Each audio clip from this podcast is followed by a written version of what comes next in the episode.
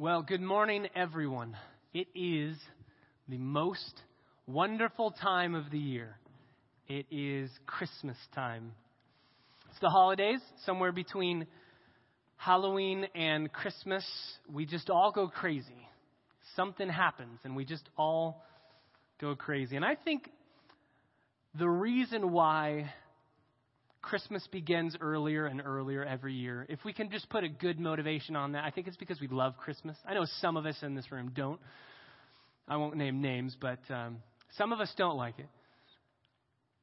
But I think one of the reasons why it just starts getting closer and closer to Thanksgiving, and then, you know, we're to pretty soon start seeing Christmas trees sold alongside of 4th of July fireworks. It's just to, you know, happy 4th of July and Merry Christmas to you all. I personally love the Christmas season. I always feel like it goes by too quickly. I started listening to Christmas music in September. Call me a heretic. I will own it. I love Christmas. I love it.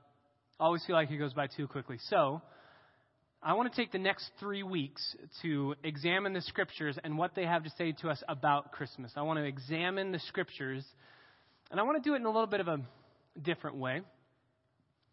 I was uh, reading this last week. Uh, Charles Dickens' uh, beautiful short story, A Christmas Carol, was free on Kindle. It might still be, so go look it up. It was free on Kindle.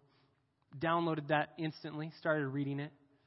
Remembered how much I thoroughly enjoy that story and how thoroughly redemptive it is. What, what grace and compassion and love produce in somebody's life. It's a very, very good story. But as you remember, um, Ebenezer Scrooge is taken on a journey with the ghost of Christmas past, present, and future. And he learns a lot. He learns a lot about himself. He learns a lot about Christmas. He learns a lot about everyone else. And I thought it would be fun to kind of let that be our guide in these next three weeks. We're going to look at, if you will, the ghost of Christmas past biblically. We're going to look at the ghost of Christmas present and the ghost of Christmas future without ghosts so we don't scare any kids. But I want to put ourselves in the sandals of Mary and Joseph. That will be our present when Jesus was born. That will be the present, and we'll examine that next week.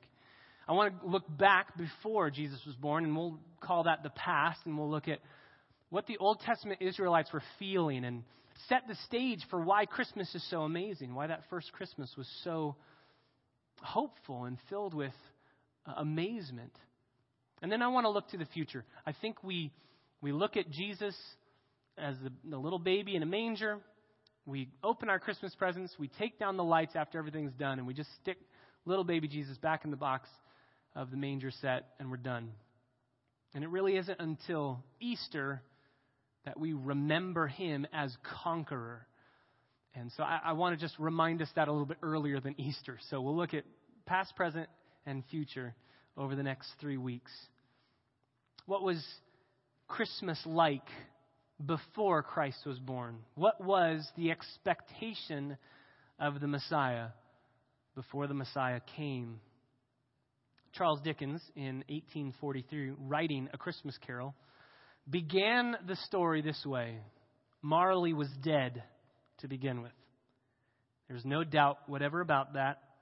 Old Marley was as dead as a doornail. This must be distinctly understood, or nothing wonderful can come of the story I am going to relate. Some might say that is a terrible way to open a story. Marley was dead to begin with. Man, that's morbid. You look at the cover, A Christmas Carol. There's a little wreath and it's green and beautiful. And hey, Christmas, Marley was dead. That doesn't seem appropriate.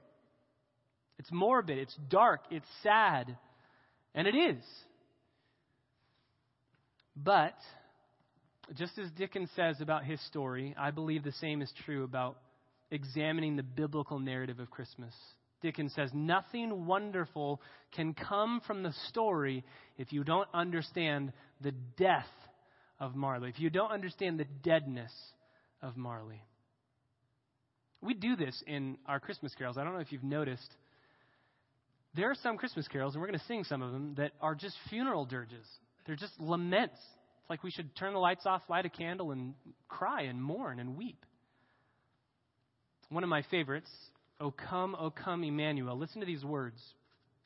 O come, O come, Emmanuel, and ransom captive Israel that mourns in lonely exile here. So they're mourning, they're lonely, and they're in exile until the Son of God appear. O come, thou rod of Jesse, free. So they're in captivity. Free thine own from Satan's tyranny.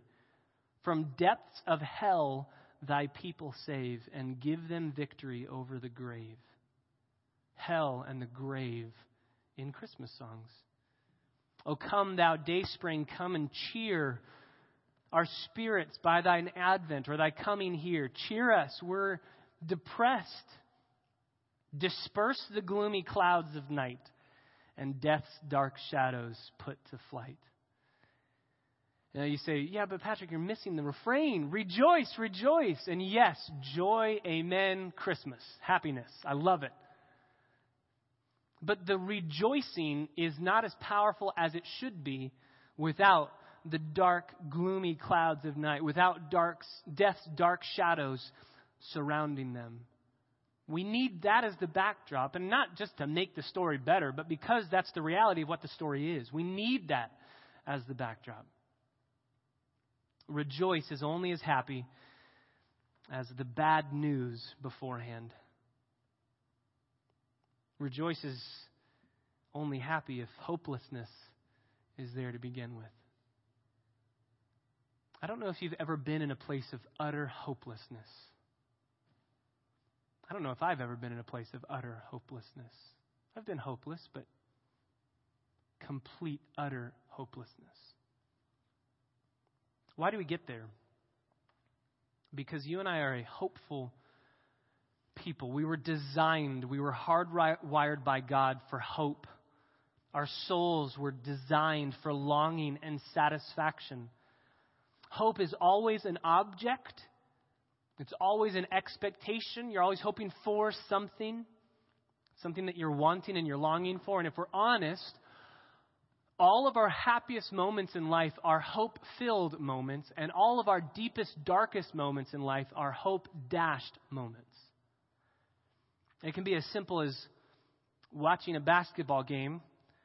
Your team is down by two points with three seconds left, and your star player shoots a three point shot to win the game, buzzer beater, and the ball goes up, hits the rim, bounces out. No basket, no score. You lose, even though you were on your feet saying, We can do this. This is perfect. Hope is dashed. That's simple. That's easy. That's, that's really nothing. It can be as devastating as finding out that the child that you've been carrying for six months, when you go to get a routine ultrasound, has no heartbeat. And hope is dashed. What do you do in those moments? Everywhere in between is life. That's life. If you have your Bibles, would you turn with me to Isaiah chapter 59? Isaiah chapter 59. I want us to think about the past before Jesus was born and see the utter hopelessness before Christmas that would pave the way for hope to be seen and understood as a reality. Isaiah 59 is one of the most hopeless moments in the history of Israel. It's a dark time, and yet, in thy dark streets shineth the everlasting light. This is about to break upon. Hope is about to break into their hopelessness. We're going to talk a lot about hope over the next three weeks, and so I want to give you just a little bit of a a summary, four summary statements about hope. Hope is, the, um, uh, sorry, number one, a Christmas. Christmas story is a story of hope. It's filled with hope through and through. Christmas is all about hope. If you don't understand hope, you won't understand Christmas. So to understand Christmas rightly, we need to understand the hope that's found inside of it. Number two, the doorway to hope is hopelessness. The doorway to hope is hopelessness. Christmas is a story of hope, number one. And the reason why it's a story of hope that we can enjoy is because there was hopelessness before Christmas, the first Christmas. And to get to a place of hope, to have a doorway to enter into hope, we must admit our hopelessness. Number three, for hope to be true and reliable, it must fix what is broken. For hope to be true and reliable, it must fix what is broken. say, I have a problem, and you look to something to try and solve that problem, and you place your hope in that thing, and when it does not meet your expectations to solve the problem that you have, then you do not have hope. Your hope has been dashed. For hope to be true and reliable, it must fix what is broken. That's why the gospel is our greatest hope. It fixes the greatest brokenness that we have. And it announces to us that though we die, we will never die. It announces to us that this world is groaning and desiring to be made whole again. It's broken, it's incomplete, it's shattered. And Jesus came to say, I've come to bring hope, and one day I will recreate this world as a new heaven, new earth, no sin, no death. Hope must be able to fix what is broken if it's going to be true and reliable. And number four, hope is not a circumstance or a situation or a location or an experience, etc., etc. Hope is a person. Hope is Jesus Christ. We can place our hopes in circumstances to give us joy, in situations to give us happy families, in locations, oh, if only we lived in a better place, or experiences, oh, if only I had lived this or could experience that, I would be satisfied. No, hope is none of those things. Hope is a person. That's Jesus Christ. We find the Israelites, the Old Testament Israelites, hundreds of years before Jesus comes on the scene as a little baby boy, in Isaiah 59, totally hopeless, totally broken. The context is that Israel had just been held captive in Babylon. They're finally returning home. Jerusalem, their home, is a mess. There's no city walls, there's no temple, there's no government, there's no laws. There's no leadership, there's no justice, there's no control. There's only poverty, violence, devastating hopelessness. They're coming back saying, We're free, but this isn't the freedom that we were looking for. And as we go through this passage, you'll see interaction between God and the Israelites. It's broken up very simply for us in four stanzas, if you will. God speaks to them, they speak to him. God speaks to them, they speak to him. Back and forth, back and forth. And as we go through it, I think you'll see their hopelessness, but there are things that they're hoping for that are good and things that they're desiring to satisfy their hearts that aren't good. And that's one of the reasons why they missed, as a whole, the nation of Israel missed the first Christmas and the hope that was brought in the first Christmas. Four simple points as we go through. We're just going to take the outline of the passage as our outline this morning. Number one, we'll start in verse one. Israel makes a false charge. Verse 1 is just Israel's false charge. Isaiah chapter 59, verse 1 says this Behold, the Lord's hand is not so short that it cannot save, nor is his ear so dull that it cannot hear. Now, this is God ultimately responding to the false charge that the Israelites had made. They're saying, God, where are you? We need your help. We are hopeless apart from you, and you don't seem to be stepping in. We want justice. We want help we are in, involved in violence and poverty. We need you. Come. But maybe your hand is short. Maybe you can't reach us, is what they're saying. Maybe you can't save us. You can't get to us. Or maybe you can't hear us. Your ears are dull and you can't hear us.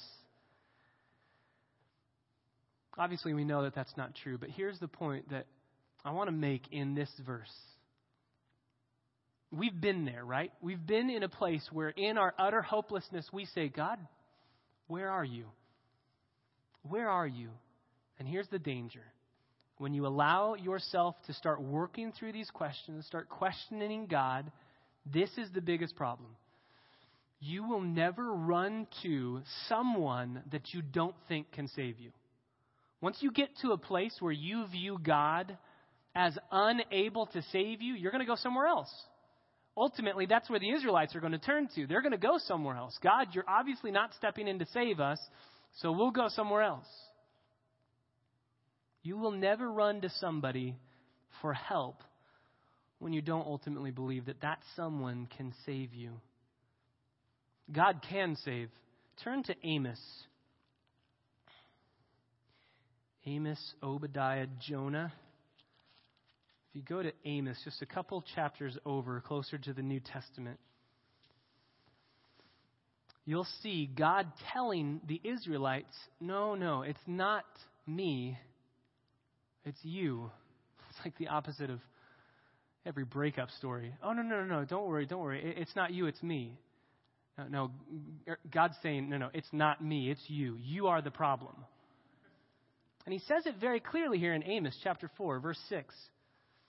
I gave you also cleanness of teeth in all your cities, and lack of bread in all your places, but you have not returned to me, declares the Lord. The issue is, I was here, and though there were difficult times and prosperous times, I was here to ultimately comfort you, but you didn't return. Now, I'm going to try and get your attention. I withheld the rain from you while there were still three months until harvest. Then I would send rain on one city, and on another city I would not send rain.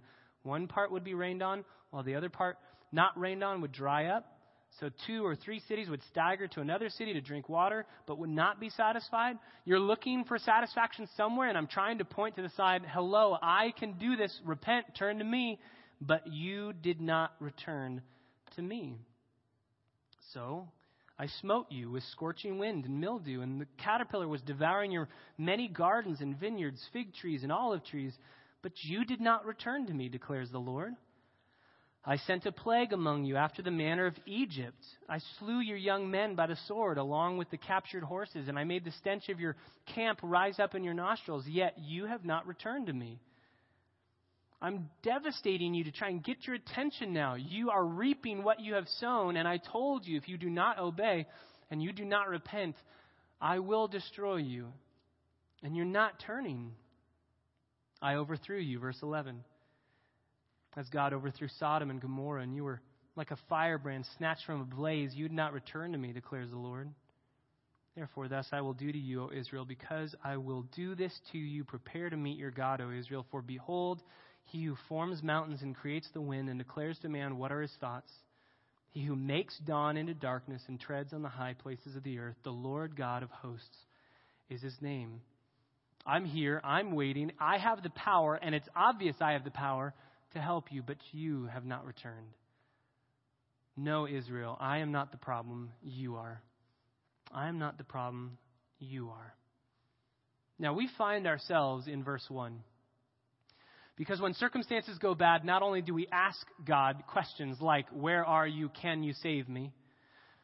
But when circumstances go bad, our first inclination is not to say, We are the problem our first inclination is to say something else is the problem. I have yet to see, and there have been many protests in the last couple of months even, I've yet to see a protester with a sign that says, Don't worry, I'm the problem, and I'll take care of myself. I've yet to see that. Remember, G.K. Chesterton wrote in a column, a newspaper once asked, What is wrong with our world? And he wrote back, Sirs, I am. Signed G.K. Chesterton. I'm the problem. Everybody around us says, You're the problem. That's the problem. Something else is the problem. And Israel was saying that. God, you must be the problem. Maybe we say other people are the problem. Other things around us are the problem.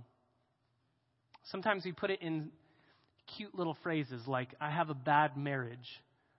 Um, there's no such, no such thing as a bad marriage, it's bad people, right? I am a bad person. I'm a bad person. People say, um, this is a bad neighborhood. Like the street signs, you know, at night are just bending over, whacking people. Like, no, the neighborhood's fine. It's people that are bad. We are the problem. We are the problem. And that's why God says to Israel, It's you. Verse 2, God speaks. Israel gave a false charge in verse 1. And in verses 2 through 8, point number 2, God gives a true charge. God says, Nope, it's not me, it's you, it's your sin. There is serious sin that needs to be addressed. And he says it this way, verse 2 But your iniquities have made a separation between you and your God. Your sins have hidden his face from you so that he does not hear. Why? What are these sins?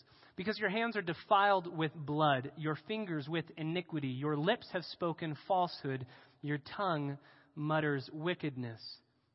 No one sues righteously and no one pleads honestly. They trust in confusion and speak lies. They conceive mischief and bring forth iniquity.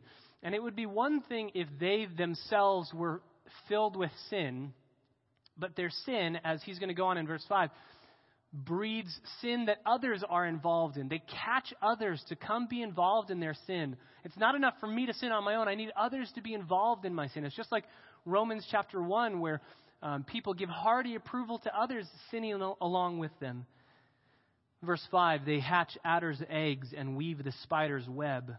He who eats of their eggs dies, and from that which is crushed, a snake breaks forth. So they're breeding forth more sin and sinners that are sinning in, in more ways, in gross ways. Verse 6 Their webs will not become clothing, nor will they cover themselves with their work. So they're trying to hide themselves. They know ultimately what they're doing is wrong, and they're trying to cover themselves, whether this is trying to atone for their own um, sinful deeds with their sinful deeds, whether this is them trying to make a cover physically for themselves. Um, and make their evil deeds produce comfort and satisfaction, whatever it is, the bottom line is it's not working because their works are works of iniquity and an act of violence is in their hands. Their feet run to evil, they hasten to shed innocent blood. Their thoughts are thoughts of iniquity. Devastation and destruction are in their highways. They do not know the way of peace, and there is no justice in their tracks. They have made their paths crooked.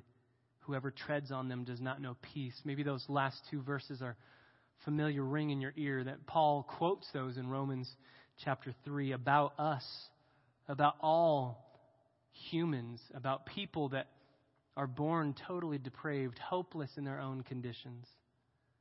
So God says, No, no, it's not me, it's you. I'm not far off. You are pushing me away because of your sin. And they get it. Israel admits it, they own it. Number three, point number three Israel confesses. Israel's confession, and it's a good one. There's some in it that we're going to look at that's not good, but they do confess. Let's look at it. This is verses 19 through 15, or I'm sorry, verse 9 through 15. Israel makes a confession based on God's true charge.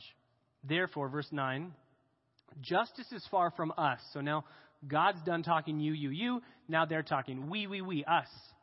Justice is far from us. Righteousness does not overtake us. So what are they wanting? They're wanting justice. They're wanting righteousness, but I would say I don't think that it's the righteousness of God or the righteousness that would be indwelling in them. I believe it's a righteousness that would lead to a happier land, a peaceful place, um, as they're asking for justice. There's some in here that's good. They're admitting they're sinners. But as we'll look at, there's a little bit in it that they're saying, yeah, we're sinners, but, but that's not the biggest problem that we have. Let's continue. They say, We hope for light, but behold darkness. We hope for brightness, but we walk in gloom. We grope along the wall like blind men. We grope like those who have no eyes. We stumble at midday as in the twilight. Among those who are vigorous, we are like dead men. All of us growl like bears and moan sadly like doves. We hope for justice, but there is none. For salvation, but it is far from us. Why is justice far away? Why is salvation far away? Because, verse 12, our transgressions are multiplied before you, and our sins testify against us for our transgressions are with us. And we know our iniquities. Yes, God, we own it. We are sinners. We know that. Transgressing and denying the Lord and turning away from our God, speaking oppression and revolt, conceiving in and uttering from the heart lying words. Justice is turned back because of that. And righteousness stands afar away because of that. For truth has stumbled in the street. Uprightness cannot enter. Yes, truth is lacking and he who turns aside from evil makes himself a prey. So they say, Yes, God, we admit we are sinners. But you can see there's a little bit of a thread in here. If you go back up to verse 11, they, they say, We are hoping for justice. We want salvation. The question is salvation from what? And they say, we know we're not getting it because we are sinners. We want justice and we want salvation from something, and we know we're not getting it because we are sinners.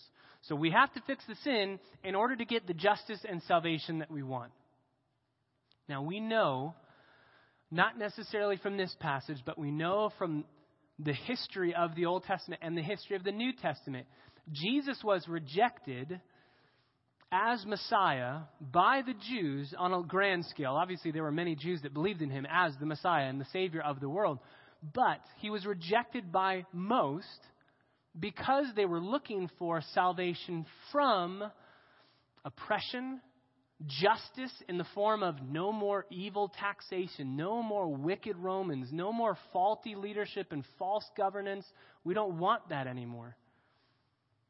And I don't want to be too critical of this passage because, again, I think there are things in here that are right and they are admitting their sin. But based on history, we know that there's an aspect where they are admitting we are sinners and we'll fix that so that we can get what we ultimately want. God's not coming to save us from our oppressors because of our sin, so let's fix our sin so we can get ultimate salvation from our oppressive enemies. We come back to our city our land is a disaster. Our city is destroyed. Temple is not built. Walls around the city are crumbled. We have nothing. God, save us. And God says, I, I, I won't. You are a sinful people. And so they say, fine, deal with my sin so that we can deal with these other problems. I think ultimately we see that Israel as a whole was hoping for a Messiah and a Savior to come and save them first and foremost from their enemies, from oppressive men and leaders that would cause wickedness and evil to flourish. And here they say, Yes, we know we are the problem. We need to fix this. But the interesting thing is, in this, God hears, and then God speaks up. Israel confesses, they admit, and there is good in their confession and God then intervenes. Number four, point number four, God's intervention. Verses 15 through the end of the chapter in verse 21, God intervenes. God hears and God speaks. Israel gave a false charge, God gave a true charge. Israel then confesses and God intervenes. And he says this The Lord saw, middle of verse 15, and it was displeasing in his sight that there was no justice he saw that there was no man and was astonished that there was no one to intercede. No one is going to bring peace. And his own arm brought salvation to him. His righteousness upheld him. He put on a righteous, he put on righteousness like a breastplate and a helmet of salvation on his head. He put on garments of vengeance for clothing and wrapped himself with zeal as a mantle. According to their deeds, so he will repay. Wrath to his adversaries, recompense to his enemies.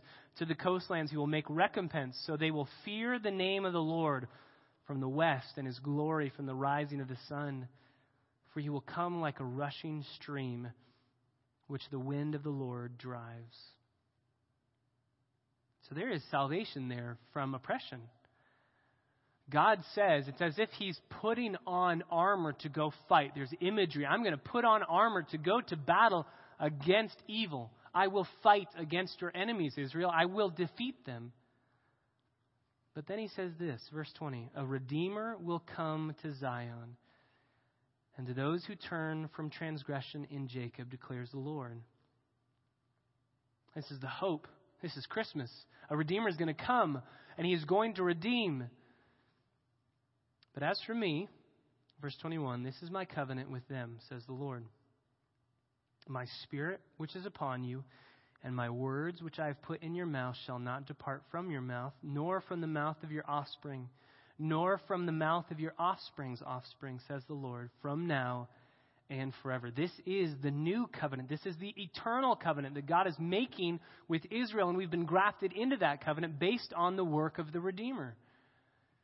So Jesus is going to come, and God says, I will send somebody who will get rid of your enemies. But there's an even bigger problem your transgressions.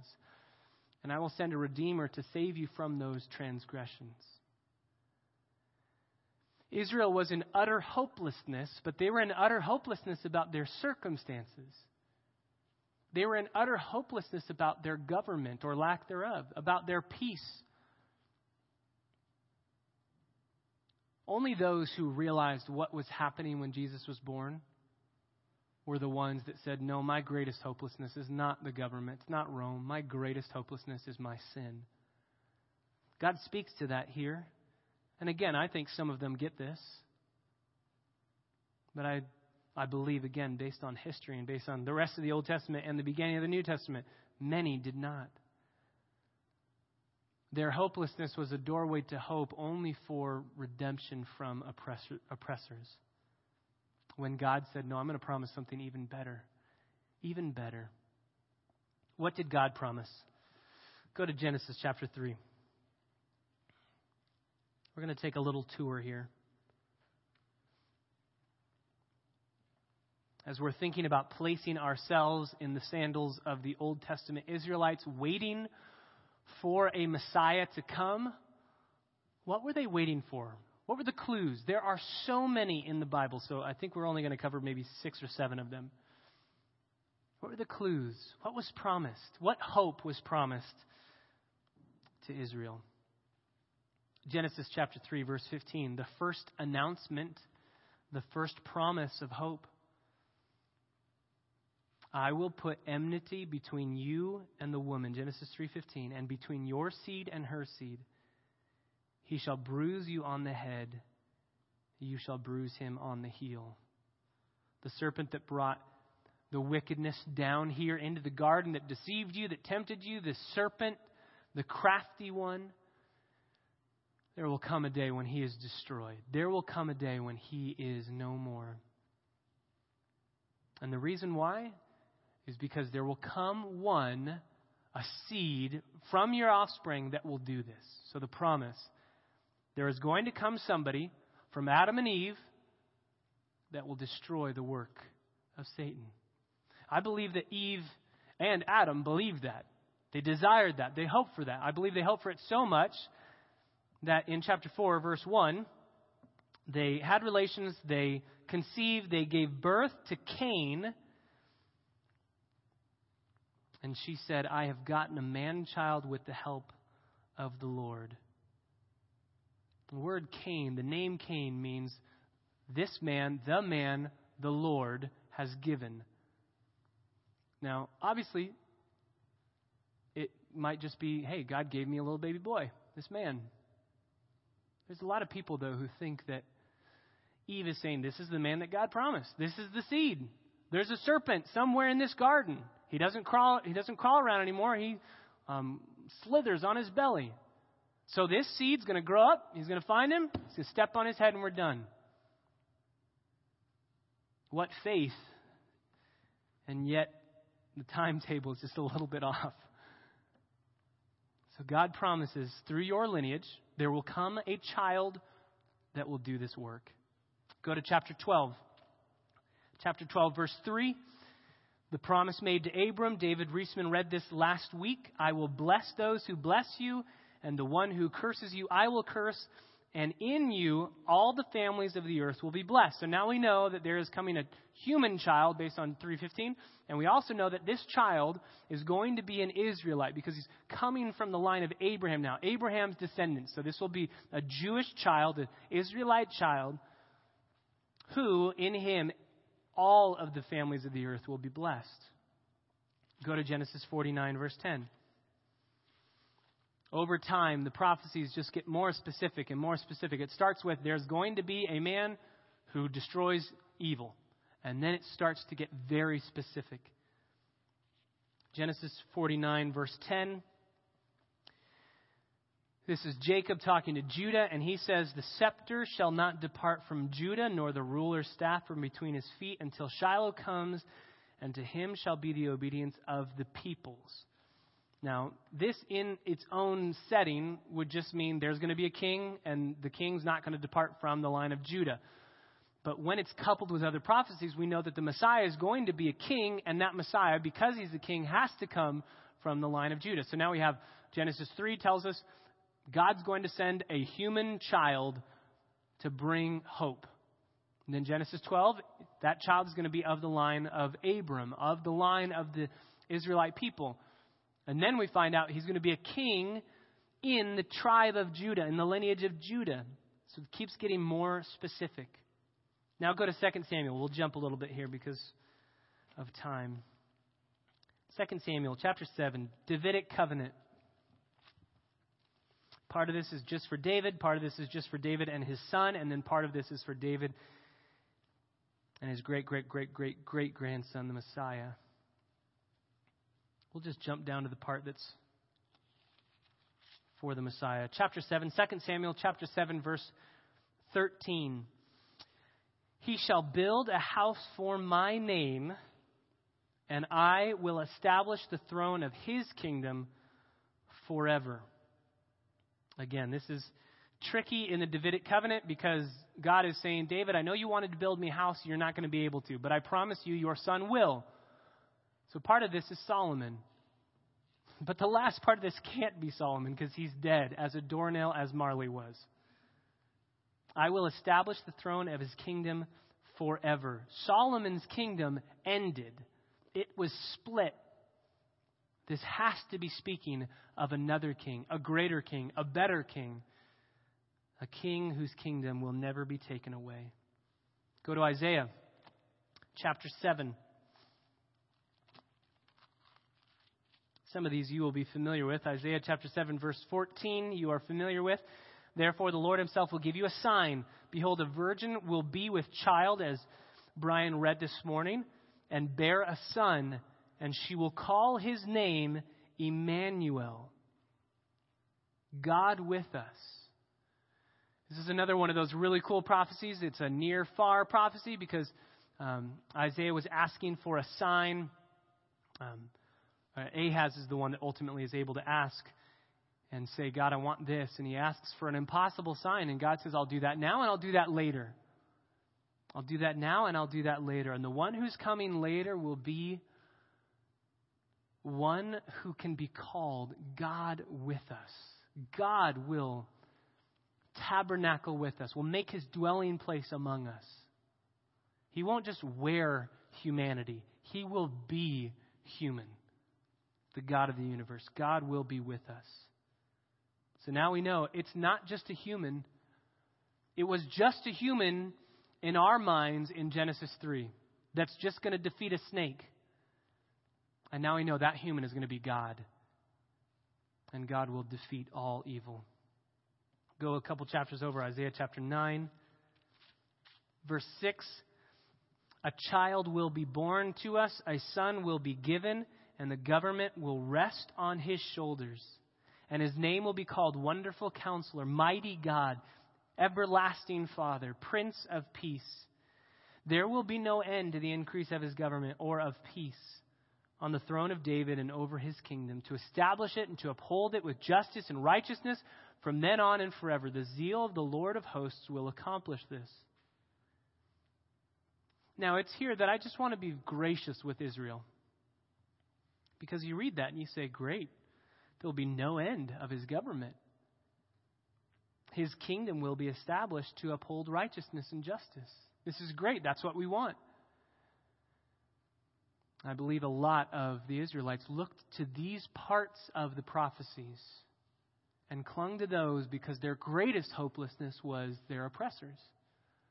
When there are so many other prophecies that deal with the Messiah coming to save from sin Isaiah 53. You have to couple this with Isaiah 53 that the suffering servant's going to come and remove our transgressions and our sin as it's laid upon him, and he is pierced for our iniquities. Yes, he is a king and a ruler, but he came in a way that we wouldn't expect.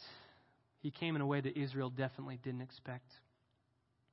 Micah chapter 5, verse 2, you can write it down, we don't have time said that the Messiah would be born in Bethlehem. This baby's going to be born in Bethlehem. So it keeps on getting narrower and narrower, more specific and more specific, so that we know there are, there are theologians that speculate that um, doing the math from Daniel's prophecy in Daniel chapter 9, doing the math, you could figure out that in Mary's generation, the Messiah is going to come. You could figure that out.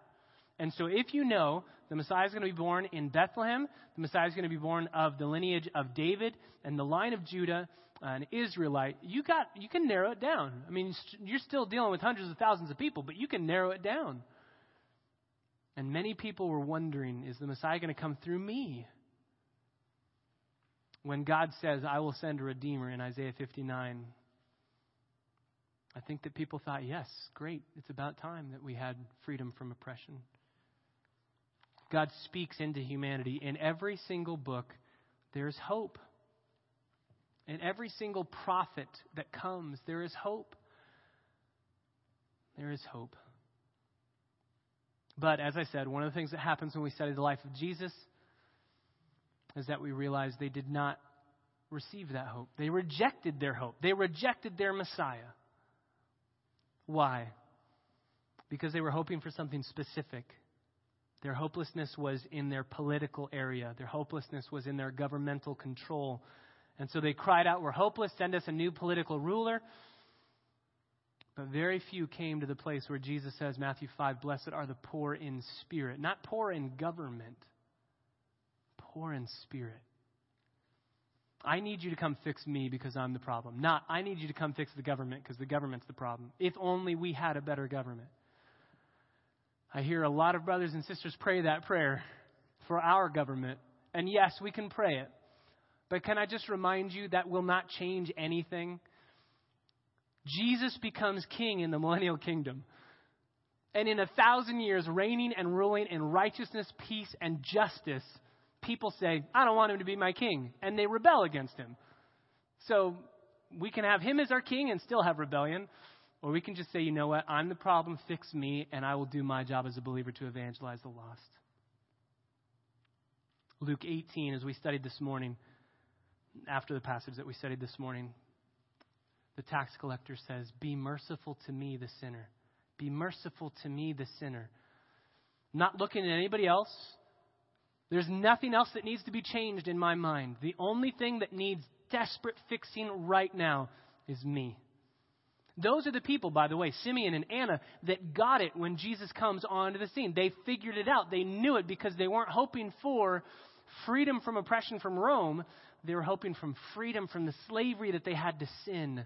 And so they're saying, This is the one that's going to save us. That's why John says, The Lamb of God who takes away the oppression of the Romans. No, the sin of the world. That's why those that knew him as their Messiah knew it because their greatest hopelessness was their sinful condition and nothing else. Why do we miss Christmas? Why do we miss the point of it? I think we miss the point when we look at others and we say, oh, they don't get it. If they could figure it out, we don't get it.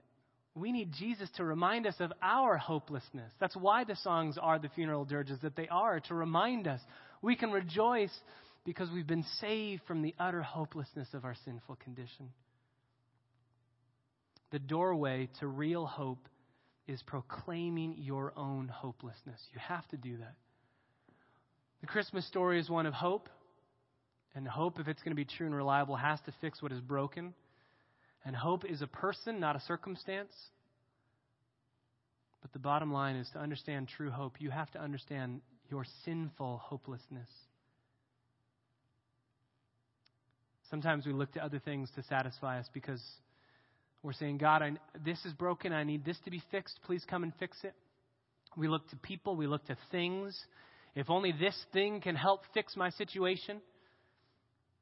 Christmas is a great example. At its consumerism roots, all it says is if you get more gifts, you'll be happier. So my hopelessness and the fact that I don't have what I want will be cured by Christmas by people giving me what I need. And then you open up all your presents and there's that one thing that you wanted, put it on your list, don't know why anybody didn't get it for you, and you're sad. Christmas hasn't even ended. December 25th is still the day, and you're sad because there's no more presents? Oh, Ecclesiastes is right. It's all vanity if you're looking for this world to satisfy you. Things won't satisfy. People won't ultimately satisfy. I heard a wife say the other day, actually, no, it wasn't a wife. It was um, somebody looking for a um, husband. It was a woman looking for a husband. And she said, I don't understand why it's so hard to find a godly man, believer, godly woman. I don't know why it's so hard to find a godly man. Because at the end of the day, all I want is somebody who will make me happy. And I thought, boy, I don't want to be your husband. You're just set up for failure if that's what you want. All I want is some guy to make me happy.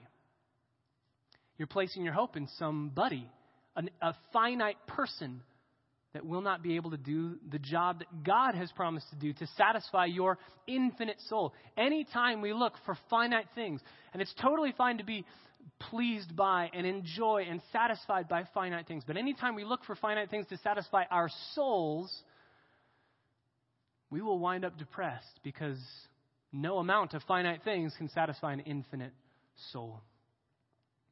What is a biblical view of marriage?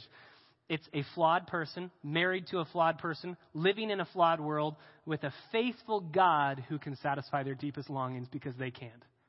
That's marriage. So, what do you place your hope in? Why do you place it there? If somebody were to ask you, what is it that you're looking for to give you ultimate satisfaction, what would your answer be and why? I think Israel's answer would have been, oh, we're looking for God to send a redeemer so that we can be saved from oppressive people to establish peace, shalom in our land. Yes, God has promised to do that, but that's not the greatest problem. The greatest problem is our sin. We were in despair as unbelievers because Romans 3:23 says we've all sinned and fallen short of the glory of God and because we've all sinned none of us is free. And Romans 6:23 says that the wages of that sin that we have all committed is death. It's death. If we don't understand the badness of that bad news and our sinful condition and our hopelessness, we will never find the doorway to real hope in Jesus Christ. We'll find it elsewhere. We will look elsewhere. But if we understand the despair that we are in because of our sin, then we will say with the Christmas carol, Rejoice. Emmanuel has come. Rejoice. Can I just say it this way? Maybe some of us need to abandon hope in other people. Maybe we need to stop hoping in other people to satisfy. Maybe we need to abandon hope in a job satisfying, a possession, a thing, or an experience. If only I had this or could do that. All of us need to abandon all hope in those things ever giving us true joy. Again, please hear me. They can satisfy you and, and you can enjoy them. Amen and amen. God gave great gifts, temporal gifts, to be enjoyed.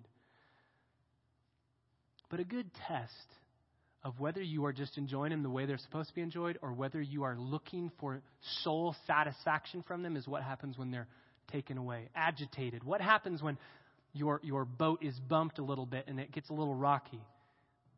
If your hope is in Jesus Christ saving you from your sins, nothing can affect that. Nothing can affect it. As we celebrate this Christmas season, may we always remember and may we never forget the true hopelessness of our sin. May we not point fingers, say, yeah, that's the problem, they're the problem. May we hold our protest sign high and say, I'm the problem. It's me. And thereby open the doorway of hope in Jesus Christ. Hope was born when Jesus was born because Jesus came to conquer sin once and for all. And that's what we'll talk about next week. Father, we thank you for hope, true hope being born in Jesus Christ. And I do pray that we would remember our hopelessness before Christ came. We would remember our hopeless state in our sins before our precious Savior redeemed us and set us free. And even as we sing, may we sing with the mindset of those Old Testament Israelites. The ones like Simeon, the ones like Anna, the ones who were waiting for a Redeemer to come to save them from themselves because they had nothing but the wrath of God to face for their sins. And as we think of that, may we say all the more loudly, Rejoice! God with us has come so we can rejoice.